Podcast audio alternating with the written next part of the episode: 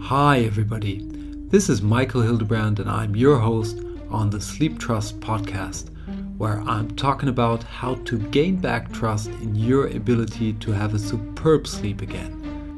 In this week's episode of the Sleep Trust podcast, we are going to celebrate our first anniversary. Oh, yeah, it's for real. The Sleep Trust podcast is out there for one full year. And I want to start off this episode by saying thank you to you, the listener I want to stop it there because I want to say thank you to the entire Sleep Trust team. This team with Lelaine, Given, and Swen have done such a tremendously good job to bring Sleep Trust to where it is right now. I would be nothing without you guys, so thank you so much. And thanks to the entire community. We would be not here or doing what we're doing if you were not there to support this and to take value out of this because this is what we're essentially doing. We are producing value to let you sleep better, and that in the fastest, easiest way possible.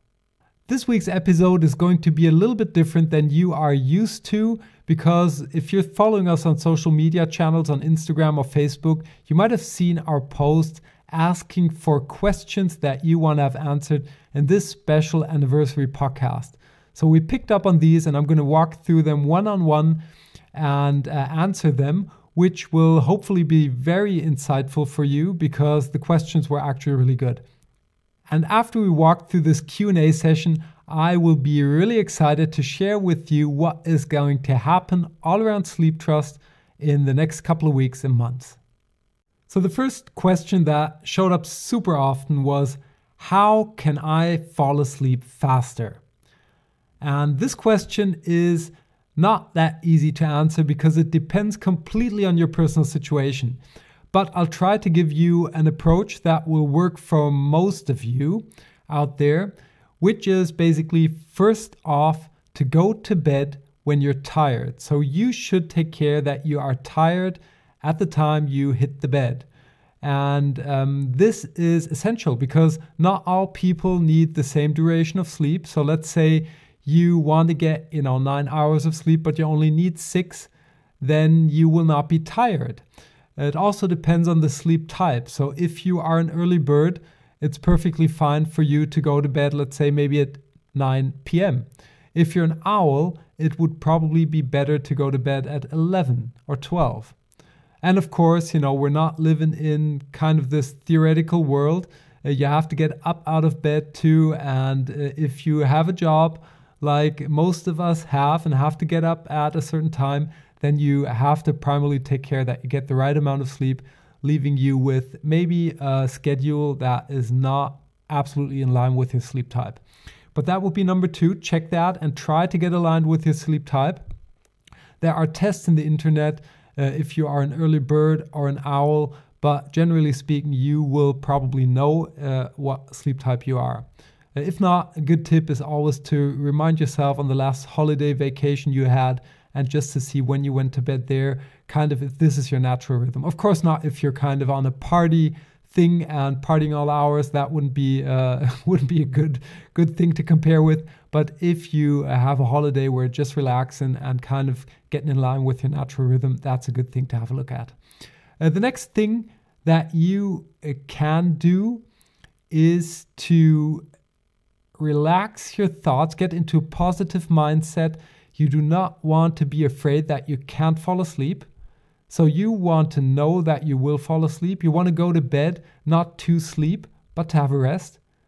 This is a complete different mindset because if you are afraid that you can't fall asleep when you hit the bed, uh, this is just going to build up pressure, stress, and this is the opposite of sleep. And guess what will happen? You will with a high likelihood stay awake. So you want to go to bed when you're tired and you do not want to go to sleep. You want to have a rest. Sleep will take care of itself. It really will. You're going to be relaxing in bed. You want to see that you prepare for this bedtime. So you want to take, let's say, an hour before you go to bed. You want to do something that is really relaxing for you. Listen to music, read a book, um, best not watch TV, even though, you know, if you have something that is relaxing for you, go on, do that. But I would recommend to not do that and just get in line with your own thoughts. When you go to bed, take care that it's cozy. Maybe you want to have a cup of tea before. What really worked good if you're kind of into bedtime drinks, um, primetime drinks, I call them. I did a test a couple of months ago. Is the valerian tea that really worked for me? I could uh, I could literally feel how the relaxation went into my body. So you just need to buy a couple of tea bags of valerian tea, get a little bit of honey, stir that in, stir that in there, and get into the habit of relaxing, getting in line with yourself, your own thoughts, an hour before you go to bed. And when you hit the bed, don't go there to sleep. Go there to get a rest, and sleep will take care of itself. So I hope that's helpful. Um, I am sure that for most of you, this will be a game changer when it comes to falling asleep faster, but it's not a one fit all. As you know, uh, everybody of us has a very individual uh, sense and uh, setup when it comes to sleep, and you have to check out things on your own. After answering this first question, I think I have to watch the time a little bit. Otherwise, we're going to have a never ending podcast here. So, the second question that came up quite frequently was What do I have to consider if I am suffering anxiety or depression? So, um, I'll give you a twofold answer to this one. First off, if you suffer depression in particular, you definitely want to have a doctor that will support your plans in uh, regards to getting your sleep right again. Sleep and depression can go hand in hand often. Sometimes the sleep problems, disorders come in uh, come along with the depression. It could also be that you first have a sleep disorder and because you feel that bad, you run into depression at some point.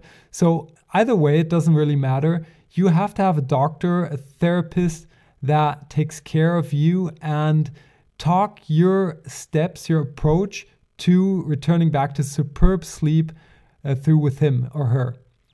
And that's super important because, in regards to sleep, we all know how it is and how it feels if you don't get the right amount of sleep. And if you have a depression and test things all around sleep, and you, you might get a hit in your sleep that makes it even worse for a couple of days, that's going to have an effect on your depression. The other side is the medication that you uh, might be taking at the moment or uh, are highly likely to be taken at the moment. Uh, these are things that you have to have a doctor to watch and um, to consult you, basically. The second thing is anxiety. So, if you are anxious because, you know, there are tons of reasons that anxiety can uh, come into our lives. And for many, many people uh, out there from us, and many, many people suffer from anxiety.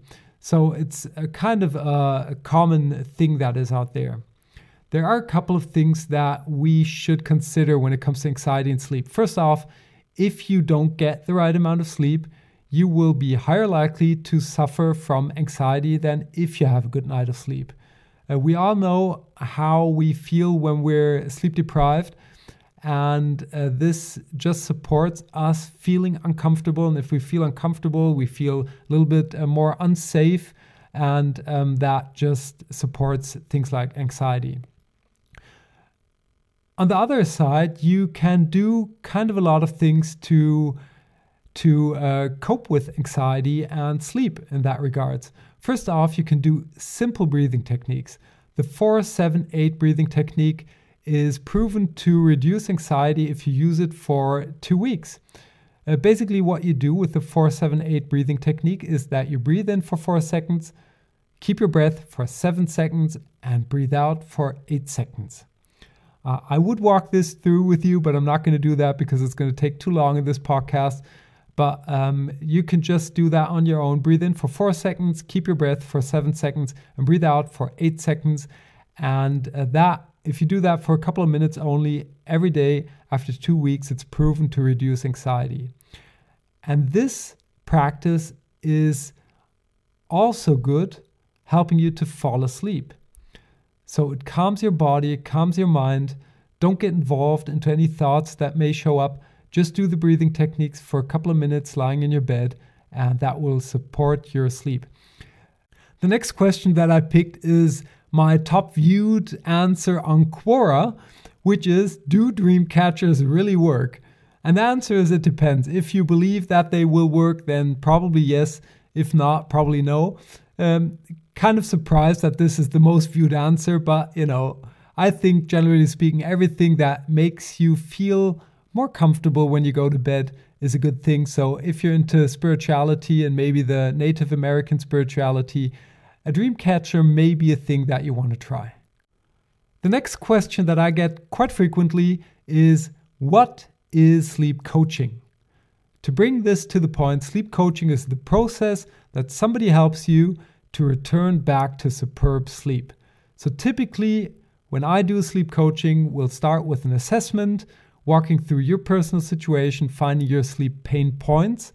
Then it's going to be a part of getting informed about sleep. So I'm going to inform you what this matter is kind of doing with your sleep. And then we're going to come up with a sleep plan that is highly individual to your personal situation. And uh, I'm basically going to keep you accountable doing the steps that we agree on you should do to find back to superb sleep. Keep me accountable. That's the last, last part of the, the story. Uh, and whatever it is, it's not going to do the work for you. So you have to do the work and have to be committed in finding back to superb sleep. And that's just how it works. The next question is How can I cope with my nightmares best or get rid of them? And there are two ways that uh, you could take, probably there are even more. But uh, way number one would be to take techniques, take the pictures you've gotten the nightmares, work with them, and kind of transform them with cognitive behavioral um, tools. So you would kind of replace the bad emotions, the bad pictures through new ones. It would take too long to do this, but you can find uh, therapists that do that. You may also want to visit an NLP course that have tons of these techniques that you can use to, to do that. Um, a better way for me, since I attended a lucid dream seminar, or uh, was a wasn't a seminar, it was called a retreat, right? A lucid dream retreat with uh, Charlie Morley, is to learn lucid dreaming actually, because if you and lucid dreaming is the process of being aware that you're dreaming when you are dreaming. So, what happens when you recognize that you're in a nightmare is that you can actually transform this nightmare into something else. And the most powerful way to do so is to actually and literally embrace your nightmare.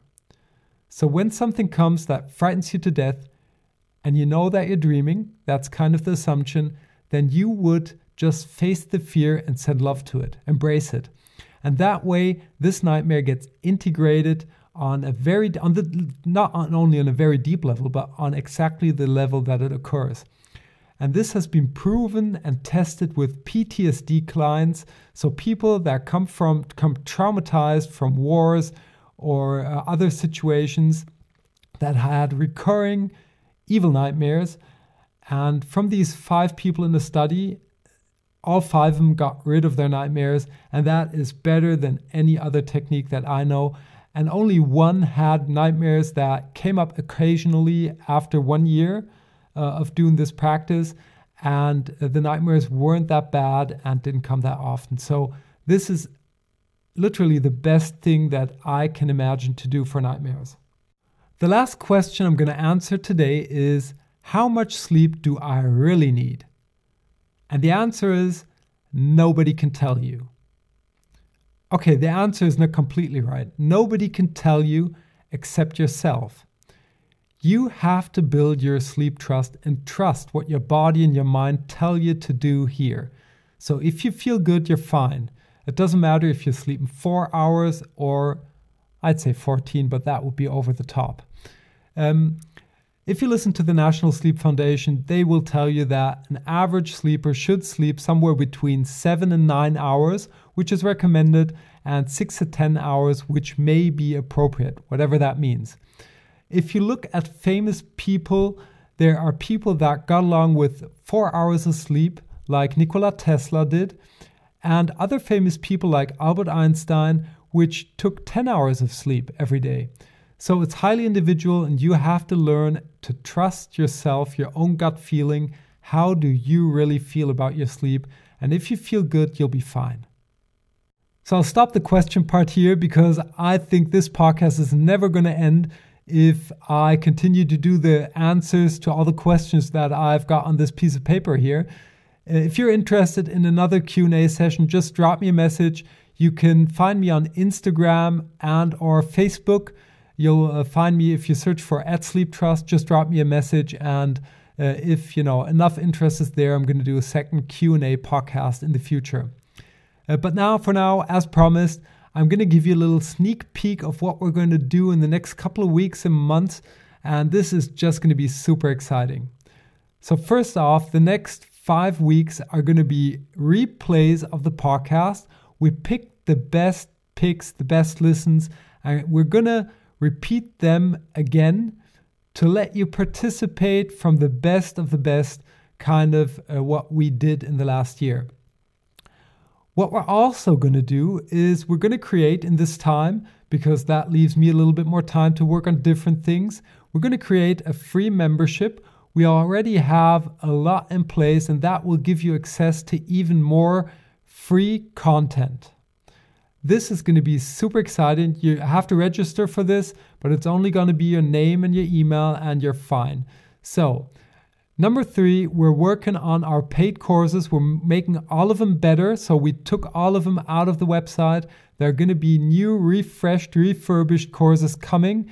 Uh, and these are going to be so fantastic. If you want to have a straight way, somebody take you at the hand, that will not be quite as costly as if you really got a one on one sleep coaching, but will have the same effect for 80% of you. This is something that you're really going to love. And the last thing that I want to announce today are little kind of freebies that we're going to launch from time to time. We're going to start off with a little 7-day sleep better challenge. It's going to it's going to be called Sleep Good Feel Great challenge. And you have to register for this. I don't want to spam people with uh, you know information they don't want to have so you have to register for this.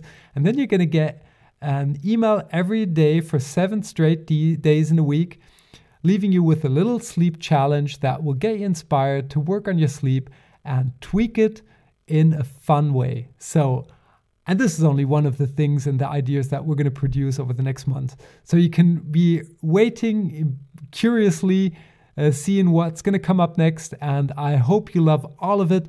I'm looking forward to do more and more content for you. Please drop me a message, leave me feedback on our social media channels, drop me an email at hello or podcast at sleeptrust.eu. They'll both land here, and I'm happy to not only read every email but also answer them. And that's it for this week's episode of the Sleep Trust podcast. I hope you enjoyed this a little bit longer anniversary series and that you tune in next week when we're going to start off with our replays, beginning with Wakey Wakey, the magic of getting upright. Until then, have a superb sleep. Hey there, thanks for listening to the Sleep Trust podcast. I hope you've enjoyed this episode. If you want to get further information on this podcast or material that will help you to gain back your sleep trust, please check out sleeptrust.eu. That's sleeptrust.eu, where you will get lots of information around sleep. And here comes some legal stuff. Everything on this podcast is my opinion only, so do not take it as an advice, as I am not a doctor, nor have I considered your personal situation. If you feel that you need medical advice, please consider getting an appointment at your doctor of trust.